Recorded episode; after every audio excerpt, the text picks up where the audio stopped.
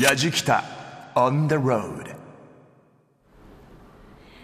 やじきたオンザロードをお聞きの皆さんスタジオの中田美香さんお久しぶりです。旅人の工藤明乃です。私が今いるのは新宿駅西口にある高速バスターミナル。しかもですね朝6時半なんですよ。早い。あの今ですねバスターミナル前ということもありまして結構人がいらっしゃるんですよね。思った以上にいてびっくりしたんですけれども、まあ、かといって駅前はやっぱりちらほらと言いますかここを通り過ぎる方は本当に少ないです。今回のやじきた初めての試みで日帰りバスの旅ということで実際にバスで日帰りで行って帰ってこようと思います。しかも東京から日帰りで行ける場所とは思えないくらいの絶景が見られるということなので非常に楽しみにしています。目的地の標高がなんと2612メートル。富士山でいうと6合目よりも高い場所だというんですね。あのただ私、すっごい軽装でスニーカーなんですけど大丈夫なんでしょうかね、まあ、そこは紅葉しているのかそれとももしかして雪景色なのか楽しみに行ってきます。耳で感じる旅番組。やじきたオンザロードご案内役の中田美香です。今日のやじきたはバスの旅しかも日帰り。今回の旅日帰りとは思えないようなすんごい場所に行こうという計画で始まったんです。工藤さん目的地の標高が富士山の6合目より高い2612メートルとおっしゃっていましたがまさに山岳登山といったイメージ。果たして本当に日帰りで行けるんでしょうか？しかも軽装で大丈夫？と、まあ、そんな心配をよそに一行朝一番のバスに乗り込んで出発していきました。さあここで今回の目的地をきちんとお伝えしておきましょう。場所は南信州です。長野県の駒ヶ根市。西に中央アルプス東に南アルプスの高い山々に囲まれた絶景の場所です。東京の高井戸インターから中央高速に乗って221キロ。名古屋の小牧ジャンクションからだと124キロ。名古屋の方がずっと近いんですね。ですので名古屋大阪などからもバスが出ていまして東京と同じように日帰り圏内です。さあそして最終目的地は駒ヶ根市内からさらに山の中に入って標高2612メートルの千畳敷という場所です。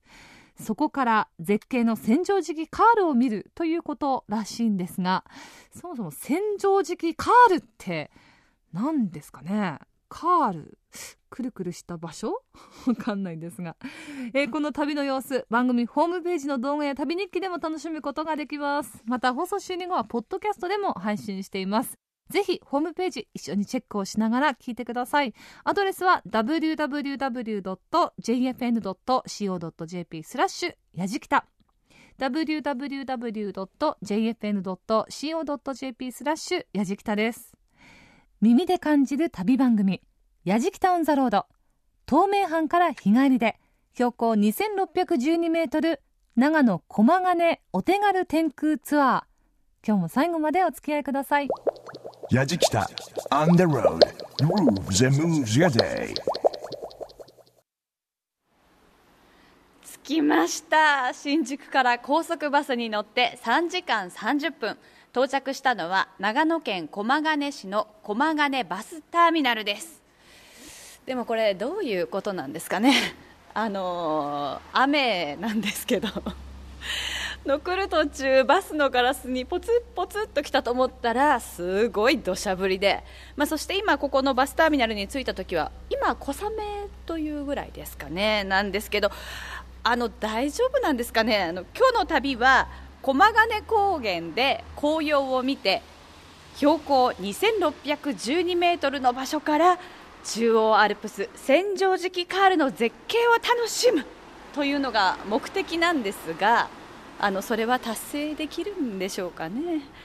あの、まあ、でもいきなりなんですけどお腹すいたんでとりあえずは対策を考えながら駒ヶ根の美味しいものを探しに行きましょう。中田美香がお送りしています。矢敷タウンザロード東名阪から日帰りで標高2612メートル長野駒ヶ根お手軽天空ツアー。東京の新宿朝6時50分に出発しまして午前10時20分に駒ヶ根に到着しました。工藤さんお腹すいたって言ってましたけどバスに揺られるとね意外とお腹すくんですよね。まあそんな美味しいものを探している途中工藤さん駒ヶ根のスペシャリストに出会ったようです。せっかくなのでこの方から情報収集をしてみましょう。やじきた on the road. 駒ヶ根のことをとってもよくご存知の方に出会いましたのでお話を伺ってみようと思います。駒ヶ根観光協会の小田切康夫さんです。よろしくお願いします。えーようこそ駒ヶ根お越しいただきました。ありがとうございます。こちらこそよろしくお願いいたします。駒ヶ根の旅のポイントどのあたりか教えていただけますか？そうですね、はい。あのまず言えることは、えー中央アルプス駒ヶ岳ロープウェイで行く千畳敷カールではないでしょうかねそちらの戦場時期のポイントや楽しみ方教えていただけますか？そうですね。あの駒ヶ根から駅もしくはあの駒ヶ根高原こちらから約1時間で行ける場所でございます、で通常であるとやっぱり登山という感覚のえ山岳地帯なんですがもう本当にあの普通の運動靴スニーカー時にはあのハイヒールで行かれる方もいらっしゃいますけれども、はい、ただあのハイヒールはなるべくご遠慮いただいてやっぱり、えー安全なスニーカーで行っていただける本当にあの日本で簡単に行ける歩かないで行ける登山。これが中央アルプスのロープウェイの一番の特徴でございますね。なるほどね、まあ、だから私今日スニーカーで来てすごく心配だったんですが、はい。じゃあもうこれで十分という十分ことなんですね。でございます。はいあの先ほど駒ヶ根高原というふうにもおっしゃってましたけどそちらはどういったところなんですか？そうですね。あの駒ヶ根高原というのは非常にあのアクセスのまず一番のポイントなんですが非常にアクセスの良いという。で駒ヶ根駅からわずか12分。で駒ヶ根インターチェンジからわずか3分というところで駒ヶ根高原という自然の豊かなあの場所にありますのが駒ヶ根高原でございますね。はい。じゃあ本当に行きやすいとこ本当に行きやすいろですね。であるはいんですね、はい。そしてなんかこちらに向かう途中ソースカツ丼っていうこうはい上りをいくつか見かけたんですが、はそうですね。あの駒ヶ根名物ソースカツ丼と申しましてあの市内で約38店舗今あの加盟していただいておりましてソースカツ丼会という会がございます、はい。であの B1 グランプリってご存知かと思うんですけれども、はいそうもう常連であのもう日本全国に知れ渡ってきているソースカツ丼のお店があるというこれがまず、えー非常に有名なソースカツ丼でございます。なるほど、はい。あの私ですね、はい。食いしん坊ですのではい 早速と言ってもなんなんですけど、はい。ソースカツ丼が食べたいんですけど、はい。あの美味しいお店をご紹介していただけますでしょうか？もちろんです。あはいあのそれではここからですね、はい。歩いて3分、えー中華料理清さんという食堂がございます。はい。そちらの方にご案内しようと思うんですがいかがでしょうか？あはい。よろしくお願いします、はい、じゃあこちらからご案内させていただきます。やじきた on the road 駒ヶ根名物ソースカツ丼のお店見つけました。でも気になるのが中華料理清っていうお店の名前なんですよね。メニューを見ると担々麺とか酢豚エビチリそして麻婆豆腐など確かに中華屋さんなんですよね。でもその中にソースカツ丼もあるんです。でもどう考えてもソースカツ丼は中華料理ではないと思うんですよね。早速お店の方にお話を伺ってみたいと思います。まずはお名前教えていただけますか？はい、えー中華料理清店主で駒ヶ根ソースカツ丼会会長の下平勇です。はい。下平勇さん。はい。よろしくお願いします。よろしくお願いします。え駒ヶ根ソースカツ丼会っていうソースカツ丼の会があるんですか？はい、はい。えーここ駒ヶ根はですね、はい。えーカツ丼と言いますと各お店が創意工夫しましたオリジナルソースを揚げたてのカツにまぶしまして、はい。えーえーシャキシャキキャベツ千切りキャベツを敷き詰めました。ご飯の上に乗っけて出されるのが駒ヶ根のカツ丼だったんですが、はい。えーこのカツ丼をですねあえて、えーと卵落としと区別するためにですねソースカツ丼という名前を付けましてこれを全国の皆さんに知っていただこうということでもって駒ヶ根ソースカツ丼会を立ち上げました、えー B1 グランプリなどを通じましてですね、はい。全国の皆さんにこの美味しいソースカツ丼をぜひ駒ヶ根に食べて気に来ていただきたいということでもって活動を続けておりまして、えー、そのこともまた県に認められましてですね、はい、えー、ブランドアワード2009という特別賞をいただいたりもしております。へえすごいんですねあのカツ丼そのソースカツ丼会の会長さんということで、はい、中華料理店なんですけどソースカツ丼を出すぐらいやっぱりこだわりを持ってらっしゃるんですね。はい、はい、えー、私のお店はもともと父の代が普通の食堂でございまして清食堂という食堂をやっておりまして、はい、えー、私の代になりまして中華料理店になったんですけどもどうしてもやはりあの駒ヶ根ではソースカツ丼は外せないメニューでございましてまた主力商品でございましたので、えー、現在になりましてもやはりソースカツ丼は主力商品ということで外せない一品になっております。なるほど。では名物のソースカツ丼早速作っていただいてもよろしいでしょうか、はい、よろしくお願いします、はい、お待たせしました。ありがとうございます。ソースカツ丼が出来上がりました。さて蓋を開けて。ああ美味しそうですね。あのすごいいい香りがしますお肉本当に分厚いんですね。あのこの厚みにも驚きましたしソースの照りがすごいんですよね。し私ウスターソースと思ったんですけどまたちょっと香りが違うんですか？そうですね。あの、はい、ウスターソースというかいろんなソースと調味料調合してありますのでソースと言いますけど皆さん一般的にもそのただのソースじゃなくて、はい、えあの洋食でいうソースという感じですね。あそうなんですね、はい、早速いただきますすごい。本当に美味しそう。うん。美味しいです。サクサク衣がしててお肉がすごくジューシーで。うん。柔らかいんですね。そしてこうソースの染みたキャベツとご飯を一緒に。うん。キャベツのキャベツのシャキシャキ感がまたいいですねソースとまたこうご飯が合うんですね、はい。うん。工藤昭乃さんが長野県駒ヶ根を旅しています。矢敷タウンザロード。東名阪から日帰りで。標高2612メートル。長野駒ヶ根お手軽天空ツアー。ソースカツ丼が名物の町といいますと福井県の福井市群馬県の桐生市福島県の会津若松市などいくつかありますけど駒ヶ根のソースカツ丼は決まりが結構たくさんあるんです。例えばお肉は豚肉のロースを基本として 120g 以上にするとかソースも必ず温めてからその中に揚げたてのカツをくぐらせる。などなど。もううまい条件が揃っているっていう感じですよね。美味しそうです。さあお腹がいっぱいになった工藤さん。駒ヶ根駅前から今度は路線バスに乗って千畳敷に向かいます。でもその前に小田切さんに教えていただいた駒ヶ根高原にも行ってみることにしました。バスを途中下車したみたいです。矢敷北 on the road 駒ヶ根駅からたったの12分で駒ヶ根高原に到着しましたあのいろんな建物がいくつかあるんですけれども地ビールという看板があったりですとかあと直売所もあるみたいですね。ここからはガイドの方と一緒に駒ヶ根高原を散策したいと思います。駒ヶ根観光ボランティアガイドの湯沢滝恵さんです。よろしくお願いします。よろしくお願いします。まずはここはどういったところになるんですか、はい、ここはね駒ヶ根高原の一角になるんですがここの目の前にあるのが駒ヶ根ファームスという建物ですね、はい、この建物は1階が観光案内所。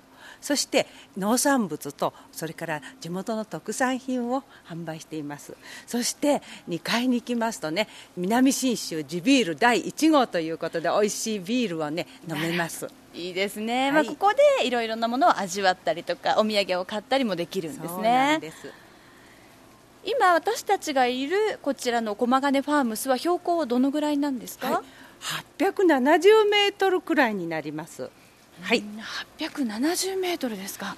まあ、やっぱりちょっとずいぶんなんていうんですか空気感が違う感じはしますよね。そうですね。中央高速道路からだとまたちょっと1度2度気温が低くなってますかね。はい。なるほどね。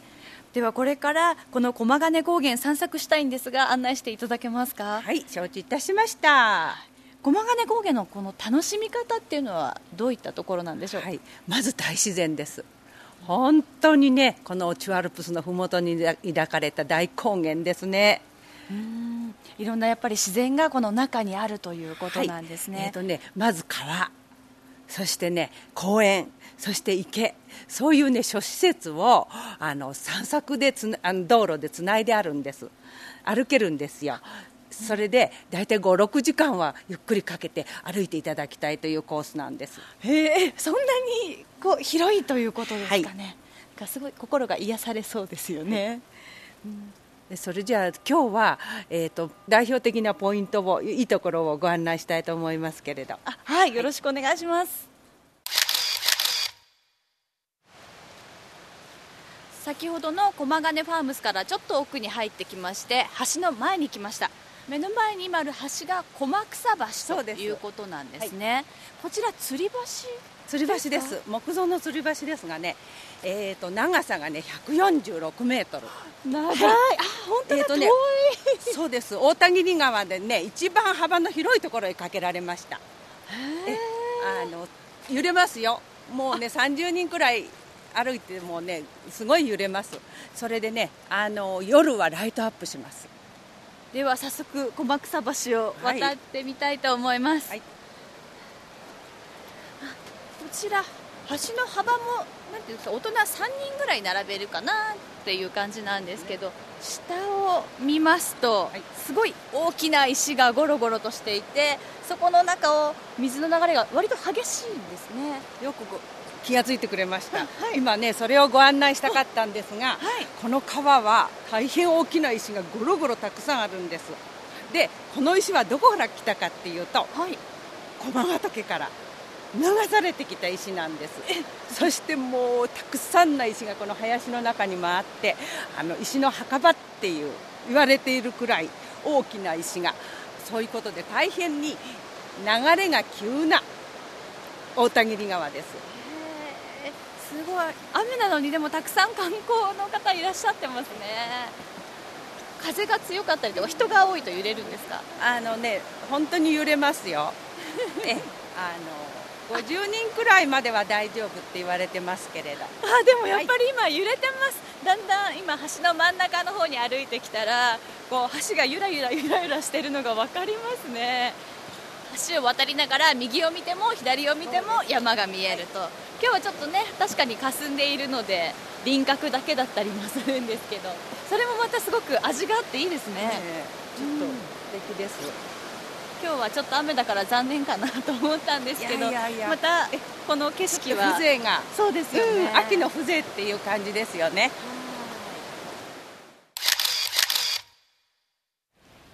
目の前には大きな池がありますがこれはね駒ヶ池です今日ご案内したのは大変絶景なんです。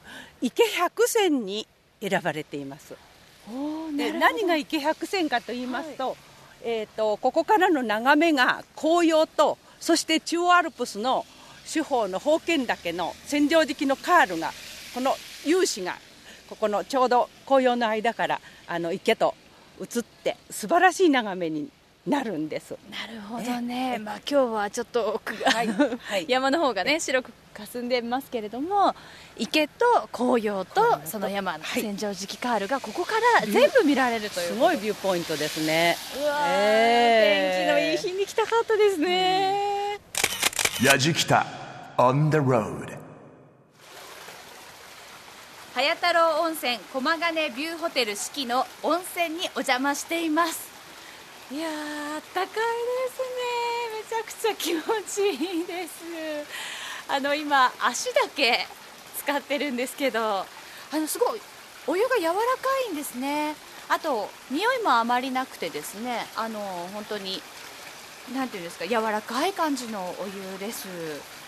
こちらですね。露天が、まあ、男性と合わせまして5つそして内風呂が2つということで7つお風呂があるということなんですけれどもあの今露天にいるんですが屋根がついていてちょっと横を見るともみじがですねもうすでに木の上の方が真っ赤っかに色づいてるんですよね。お庭になってるのですっごくのんびりとできますしあのくつろいで入ることができると思います。あの温泉泉質なんですけれどもアルカリ性単純温泉で効能は神経痛筋肉痛関節痛慢性消化器病ほか美肌効果もあると言われています。無色透明なお湯で先ほども言ったんですけど匂いもなく入った感じも刺激のない柔らかい肌触りで肌に違和感がないあのお湯とかのちょっとチクチクした感じが全くないんですよね。そしてお肌がしっとりすべすべになる。体ばかりじゃなくてお肌にも優しいお湯なんです。まあ標高が高いということもあるんですかね。空気もすごく澄んでるっていうんですかね、まあ、よく言うマイナス4を浴びながら温泉に浸かっているという感じが味わえます。あのここで夜ゆっくりと入ってホテルに泊まりたいです。本当に気持ちいいです。今回はまあ日帰りバスの旅ということで工藤さんも足だけでちょっと名残惜しそうだった温泉。やっぱりせっかく来たんですからね紅葉を見ながら露天風呂思いっきりザブーンと入りたいとこですよね。しかもお肌すべすべになると聞くとなおのことです。ねさあ駒ヶ根高原を楽しんだ工藤さんはこの後ついに標高2612メートル天空の世界千畳敷へと向かいます。千畳敷カールとはどんな風景なんでしょうか？on the road. Grooves and moves your day. 中田美香がお送りしています「やじきた on the Road」東名阪から日帰りで標高2612メートル長野駒ヶ根お手軽天空ツアー工藤明乃さんが旅をしています。駒ヶ根高原を楽しんだ工藤さん再び路線バスに乗って千畳敷へ途中細い道をくねくね曲がりながら山を登っていきますとまさに紅葉真っ只中の世界へ。山を登っていくにつれて紅葉の雰囲気もどんどん変化していくのが分かったようです。千畳敷に向かうロープウェイのふもと白美平駅までおよそ40分です。紅葉満喫したようですね。Yajikita on the road. 早速湯沢さんこれからいよいよロープウェイに乗って標高2612メートルの中央アルプス千畳敷まで行くわけですよね。はい、千畳敷のある山は何という名前の山になるんですか？えーとね、これは木曽山脈の主峰駒ヶ岳と言いましてね、はい。えー、と宝剣岳中岳そして、えー本岳ということでね。あの今ここから見えるのが宝剣岳そして千畳敷カールということになりますでそこにロープウェイがかかってるわけです。あの今いる場所はだいたい標高どのぐらいですか、えーとね、1662メートルで標高差が950メートルで日本最高所駅2612メートルの駅になるわけです。あの千畳敷絶景絶景ってこうずっとスタッフに聞いてるんですけれども実際にどんな絶景が見られるんでしょうか？ね、それはねあの氷河期の、えー氷河で削られたカール地形が大変素晴らしいんです、えカール地形というのはどういう地形なんですか？えー2万年前にね氷河がね削りましたお椀型の建国谷です。お椀型になっている谷そうです。と思えばいいですか、あの今からロープウェイで上がるわけなんですけれどもロープウェイのポイントっていうのはどういうあたりなんですか？そうですね、あのね60人乗りのね大変大きなゴンドラが毎秒950メートル落差を7秒。7秒という速さなんです。これはねあの乗ってるとそんなに感じないんですがすれ違いの時にはものすごい体感できます。楽しみですね。では早速ロープウェイに乗りに行きましょう ロープウェイが今出発しました。ガタンって言って揺れましたけどね。寒い。ちょっとしかも窓を開けて何やってるんですか。めちゃくちゃ寒いですね。ね急激に上昇しますからね。どんどん気温も下がりますよね。ね。こうぐんぐん上がっていくのが分かりますね。え。早いです。え。でも今日ロープウェイに乗ってるので雨の音がすごいんですけど、ね。そして間もなくね日暮の滝という一番綺麗だと言われている滝が、見えてき本当だすごい。結構これ長いですよね。滝自体がすごいお上の方から流れてきてますし。そうですね。山の水を集めて流れ落ちています。細いんですけどすごく長いですよねそしてなんかだんだんロープウェイが上がるに従って足元を滝が流れてるというちょっと不思議な光景ですね。あ向かい側からロープウェイが来ました。そうすれ違いにねちょっと、はい。あの速さを体感してください。あすごい本当にあっという間ですね。あ本当だ。すごい速さですね。本当ですね、あの体感してた速さよりもさらにすごく速いのが分かりました。本当にびっくりする速さですよね。すごいスピードで上がってるんですね今。ロープウェイの白美平駅から7分30秒。上まで上がってきまして私の目の前には絶景の千畳敷が。となるはずだったんですけど。真っ白ですねそうですね。はい。あの晴れてたら本当にここでドーンとこのカール地形が、ね、目の前へ圧巻で迫ってくるわけです。それで宝剣岳がもう象徴的に尖った、あの絶壁があってそしてこの2万年前の氷河で削られたお椀千畳敷もある広いカール地形がここへわーっと迫ってきて、まあ、簡単の声を上げるというえあの情景が広がるわけです。なるほど。今ね見えるのはこうちょっと左手私の左手の方からちょっと緩かなカーブがあるなえという程度なんですけどここからこうずっと右手に広がってお椀状になっているっていうことなんですそうですね。うーん。しかし本当に寒いですね。あの下から上がってきてどんどん寒くなるなとは思ったんですけど外に出るとさらにやはりその寒さを感じますねうん。あのねはい。本当に絶景見てると寒さも忘れるんですが、まあね本当に今こういう形で見えませんが春になるとあのここでスキーが春スキーをやりますそしてね7月になりますとねやっと雪が溶けますと、そうするとお花たちが待ってましたとばかりにねあの雪の下から咲き始めて一面がね、えーこの辺には小林ケイソウなんて言って真っ白に埋め尽くされます。順次咲いていきますからねそのうちに今度は黄色で埋め尽くされてね本当にお花畑が素晴らしいです。そしてね秋になるとまず七かまどの赤い実そしてこの伊達看板の黄色そして草もみじもね紅葉してね大変美しいねあの千畳敷になります。そして冬になるともう6メートルも7メートルもあるねあの雪に覆われまして紺碧の空に白い雪が生えてまた素晴らしいね眺めになります。四季折々いつ来ても楽しめるということですね。ね。いろんな姿を見せてくれますね天気ならばこの遊歩道をぐるっと回っていただくとまたいろんな楽しみ方もできます。そうですね、はい。遊歩道は歩きたかったですね。はい、ここご案内したのはね、実はここからあの晴れていますと南アルプスがね全部見えるんです。あのね富士山に次ぐ高い北岳。はい。そしてね塩見岳とかねもうそれは勇壮なね3000メートルの南アルプスがねパノラマです。そしてねなんと富士山が見えるんです。えここからですか？はい、そしてその富士山の頭からダイヤモンド富士といって正月に太陽が出ます。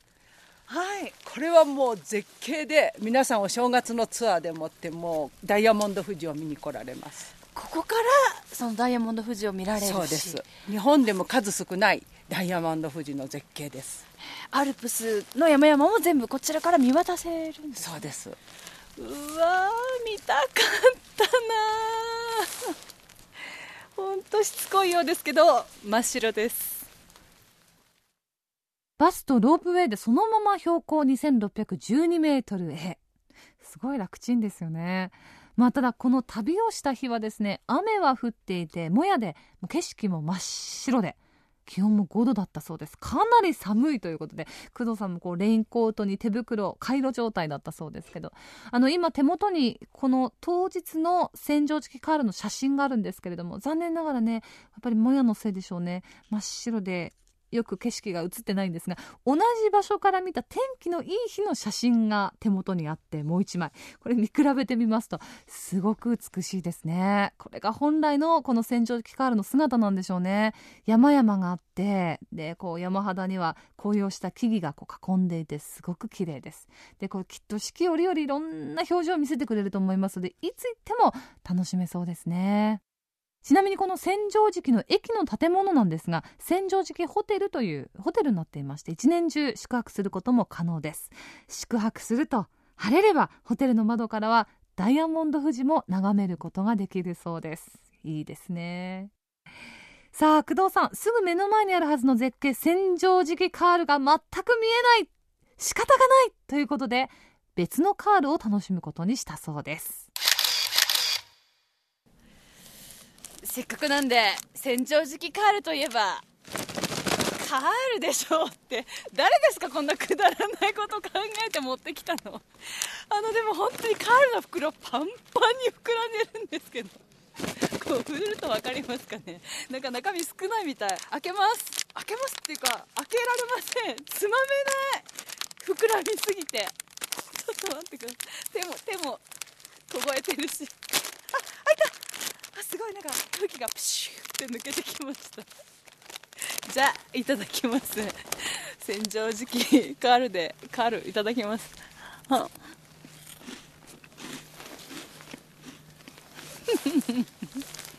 格別美味しいのかな？どうぞどうぞ。カール食っていいのか？みんなであのカール食べましょうね。そらうめえ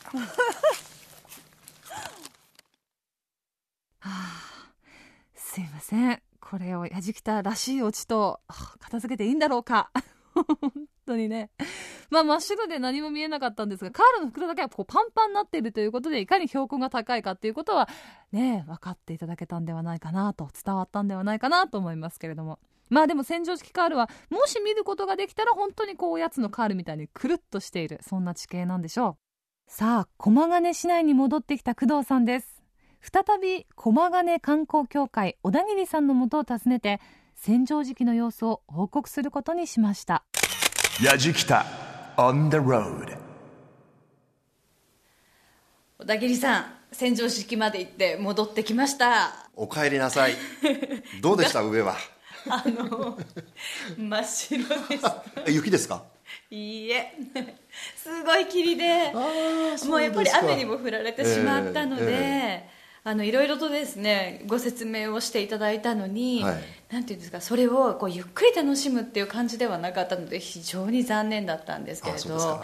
でもお天気もねちょっとあいにくのお天気だったんですけどあの逆にを言いますとこういうお天気もありだっていうのを見ていただいたのも一つの、うん。観光かなっていう。あのそうですね。昨日まで本当に天気良くて素晴らしい景色が眺められたんですけども、はい。逆にこれから冬に向かっていきますとだんだんだんだんやっぱり雪降ってきますしただ一つ言えることは今日登っていただいた中央アルプスのロープウェイっていうのは通年営業なんですよ、それはちょっとびっくりしますね、はい、ですからあの年間で何日かしかあの運行休止っていうのはなくてですねあの皆さん冬ってもう登れないと思ってらっしゃるんですけども、はい。冬も実際にはもうほとんど毎日動いております。私もイメージでは雪が降ったらもうはい行けないのかなっていうふうには思っていたんですが、はい。皆さんそう思ってらっしゃるんですけども。そうですよね。はい、十分冬でも登れますので。そうですね、はい。ぜひ皆さんに足を運んでいただきたいですね。はい、ぜひお願いしたいです、はい。あとはもう山だなと思ったのは時々こうちょっと景色が開けた時に見えるはいはい。こう紅葉ですとか、はい。はい。時のそのカールはもい全く見られないのかと思ったら本当に一瞬だったんですけどちょっと見られて、ははい。いそれは本当に嬉しかっはい、たですね、よかったです。はい。そしてせっかくこちらのですね、はい。駒ヶ根に来たのでおすすめのお土産を教えていただきたいんですが。はい。それではですねあの今日ロープウェイに登る際に路線バスで駒ヶ根駅 JR の駒ヶ根駅からあの実は乗っていただきましたけれども、はい。その本当に駅前にあります円月堂さんっていうお菓子屋さんがございまして、はい。こちらのあの実はあの駒ヶ根ごまを今えー黒ごまでございますが、えー栽培して、えー地産地消ではございませんけれどもあのそれを使ったいろんな商品が出ておりましてその円月堂さんの今日お菓子を、えー3種類はいお持ちさせていただきましたので、どうぞお好きなのを選んでいただいてあぜひね召し上がってみてご感想でもいただければと思います、はい。今こちら3種類ちょっとはい大きめのそうですね四角いのは、こちらがケーキですね、この丸いはい、形のものがッキーになりますねはい、そして本当に真っ黒ではい。はい。黒ごまたっぷ四角いりものが、こちらは？羊羹でございますね。あはい。あ、なるほど、はい、この羊羹はもう円月堂さんでしか売っていない商品になりますので、はい、じゃあやはりこれ、ね。ここでしかはい。円月堂さんでしか味わえないという、はい。ぜひ。ごまの羊羹をはい。いただきます、はい、いかがですか？おいしい。そうです。か、ありがとうございます。黒ごまの香りがものすごく口の中で噛んだ瞬間から黒ごまのいい香りがはい、広がりました、てその通りでございます。はい、ね、美味しいですね。ありがとうございます甘すぎないですしありがとうございます。うん美味しいお菓子をありがとうございとんでもないです。ましたありがとうございます。あの最後に小田切さんから全国で聞いている方にメッセージお願いします、はい。あの今回耳で感じた旅行ということであのお越しいただきまして取材をしていただきましたけれども、えーリスナーの皆さんぜひあの今度目で感じていただければと思います。えー皆さん、えー来ていただけることをお待ちしておりますのでぜひよろしくお願いいたします。今日はありがとうございました。はい本当に今日は楽しい旅ができました。ありがとうあございましました。た Yajikita on the road. Grooves and moves your day. はい、あのもう着きました。ただいまですね、夜の10時45分、新宿駅西口です。あの決して近いとは言いませんが、あの長野県の駒ヶ根島で本当に日帰りできるんですね。あの全く違うこう自然に触れ合うことができてすごく満足心が癒されましたねあの本当にあいにくの天気だったんですが雨の中の景色もこう霧が晴れた瞬間に見える紅葉もまあ、そしてソースカツ丼もあの 非常に満足いたしました。ただですねやっぱり今回の目的の絶景を見るっていうのがちょっと果たせなかったのが残念です。あの絶対この景色はリベンジしてみたいと思っております。皆さんもぜひ近い方はもちろんちょっと遠い方も足を運んで絶景楽しんでみてください。旅人は工藤明乃でした。今日のやじきタウンザロード東名阪から日帰りで標高2612メートル長野駒ヶ根お手軽天空ツアー。いかがでしたでしょうか？で日帰りで行けるんですね。しかも軽装でまあさすがに女性の場合ヒールというわけにはいかないですけれども本格的なトレッキングを履かなくてもスニーカーで十分というあたりがね手軽でそしてやっぱりちょっとこう洗浄時期まで足を伸ばせば大自然手に入れることができるっていうのはリピーターが多いのも納得ですね。これからウィンターシーズンスキーと温泉というのもいいかもしれません。個人的にはボランティアガイドの湯沢さんに会ってみたい。なんかすっごくこうキャラクターが立っていてしかもあの駒ヶ根への愛すごい感じられましたよね。えーちなみに湯沢さんはですねご主人と一緒にリンゴの観光農園をしていらっしゃって収穫の季節にはリンゴのお土産なんかも売っているそうです。さあこの旅の様子なんですが番組のホームページで動画や旅日記でも楽しむことができます。また放送終了後ポッドキャストでも配信しています。ぜひチェックをしてみてください。アドレスは www.jfn.co.jp スラッシュやじきた。www.jfn.co.jp スラッシュやじきたです。耳で感じる旅番組やじきたオンザロードご案内役は中田美香でした。